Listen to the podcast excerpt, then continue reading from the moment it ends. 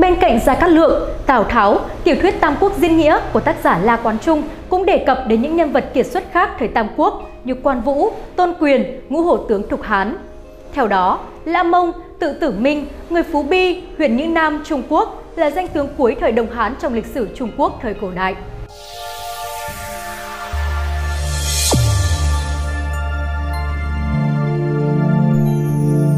Danh tướng văn võ song toàn Lã Mông sinh ra trong thời chiến loạn, phải sống trong cảnh nghèo khổ.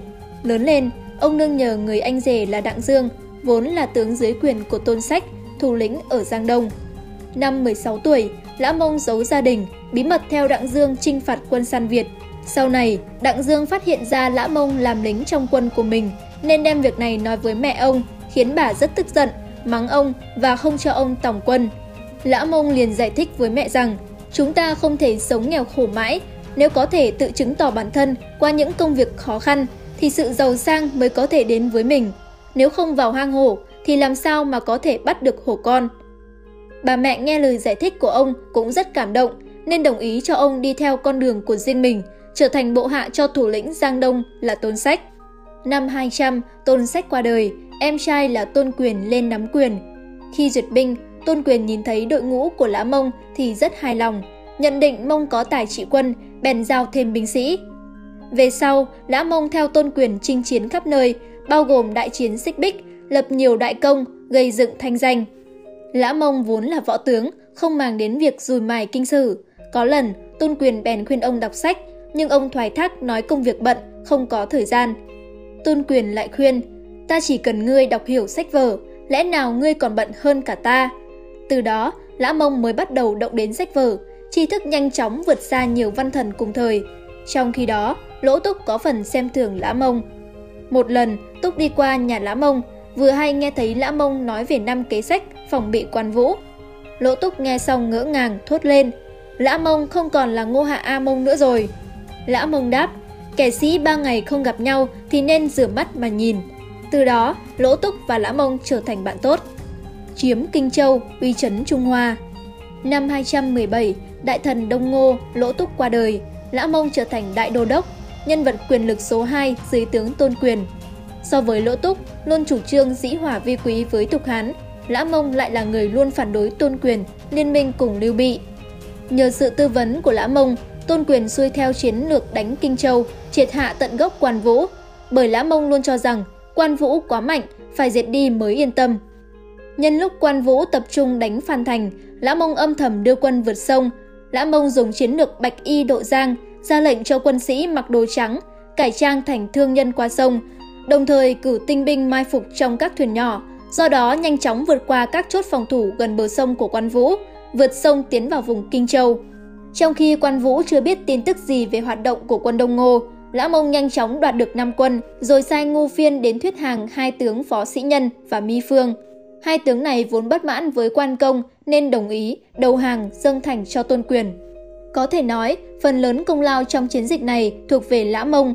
Kinh Châu cũng là trận đánh đỉnh cao nhất trong sự nghiệp cầm quân của ông. Lã Mông lại dùng chính sách hoài nhu, ra lệnh cho quân lính không được cướp đoạt và chém giết bách tính vô tội. Lúc đó có người đồng hương với Lã Mông, ăn bớt vật tư, bị sĩ tốt phát hiện.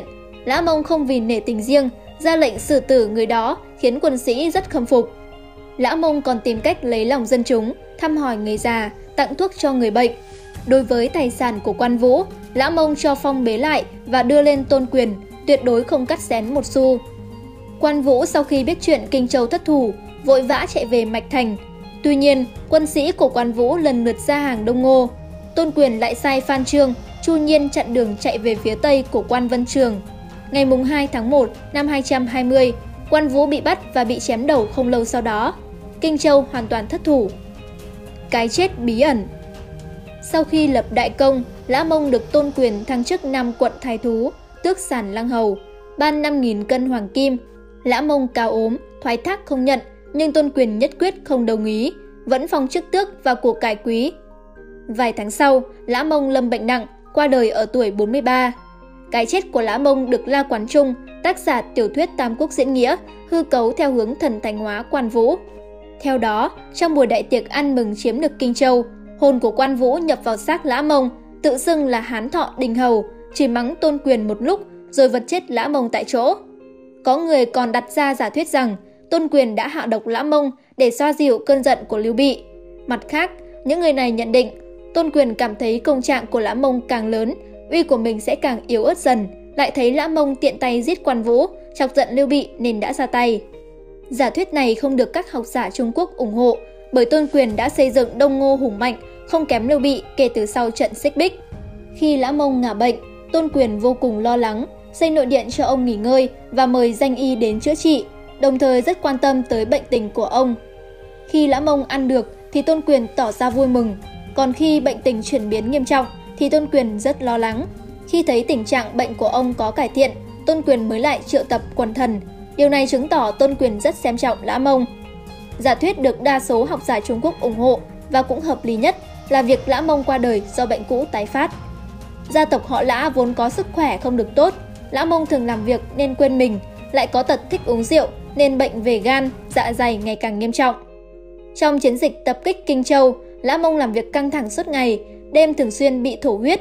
Học giả Trần Văn Đức viết trong cuốn Khổng minh Gia Cát Lượng Đại truyền rằng có thể Lã Mông đã bị viêm lết dạ dày tới thời kỳ trầm trọng. Khi biết mình không còn sống được bao lâu nữa, Lã Mông gượng dậy, nhắc Tôn Quyền mở tiệc mừng công tướng sĩ. Bữa tiệc vốn bị trì hoãn trong thời gian Lã Mông ốm nặng, Tôn Quyền nghe tin rất vui, lệnh cho mở đại tiệc. Tại buổi tiệc, Tôn Quyền hết lời ca ngợi, đề cao Lã Mông trước bá quan vì đã có công lớn thu hồi được Kinh Châu, điều mà những người tiền nhiệm như Chu Du, Lỗ Túc không làm được. Các tướng lĩnh, quan viên văn võ lần lượt đến nâng ly chúc mừng, còn Lã Mông cũng vui vẻ nâng ly đáp tạ. Ngay lúc đó, xuất huyết dạ dày bột phát, Lã Mông gục xuống ngay tại bàn tiệc. Trước khi chết, Lã Mông sai người đem những vàng bạc của cải của Tôn Quyền giao tặng lại hết cho triều đình và dặn dò làm lễ tang chỉ nên giản đơn. Tác giả cuốn Tam Quốc Chí, Trần Thọ khen Lã Mông là người mưu dũng song toàn, có nhiều mưu kế giỏi và kỳ diệu như dụ hàng hác phổ, bắt quan vũ. Năm 1959, trong chuyến công tác tại tỉnh An Huy, Mao Trạch Đông đã có lời khen ngợi đối với Lã Mông, cho ông là người kiêu hùng dũng lược, trí khí và đánh giá cao những thành tích mà Lã Mông đạt được. Có thể nói, Lã Mông cùng với Chu Du, Lỗ Túc và Lục Tốn là đông đô tứ đại đô đốc, những người nắm toàn quyền cai quản quân đội, quyền lực chỉ xếp sau tôn quyền. Quý vị và các bạn đang theo dõi trên kênh Tiền đề lịch sử. Nếu thấy số này hay, đừng quên bấm like, share để lan tỏa thông tin ý nghĩa này và nhớ subscribe kênh Tiền đề lịch sử để nhận thêm nhiều thông tin lịch sử bổ ích. Còn bây giờ, xin chào và hẹn gặp lại!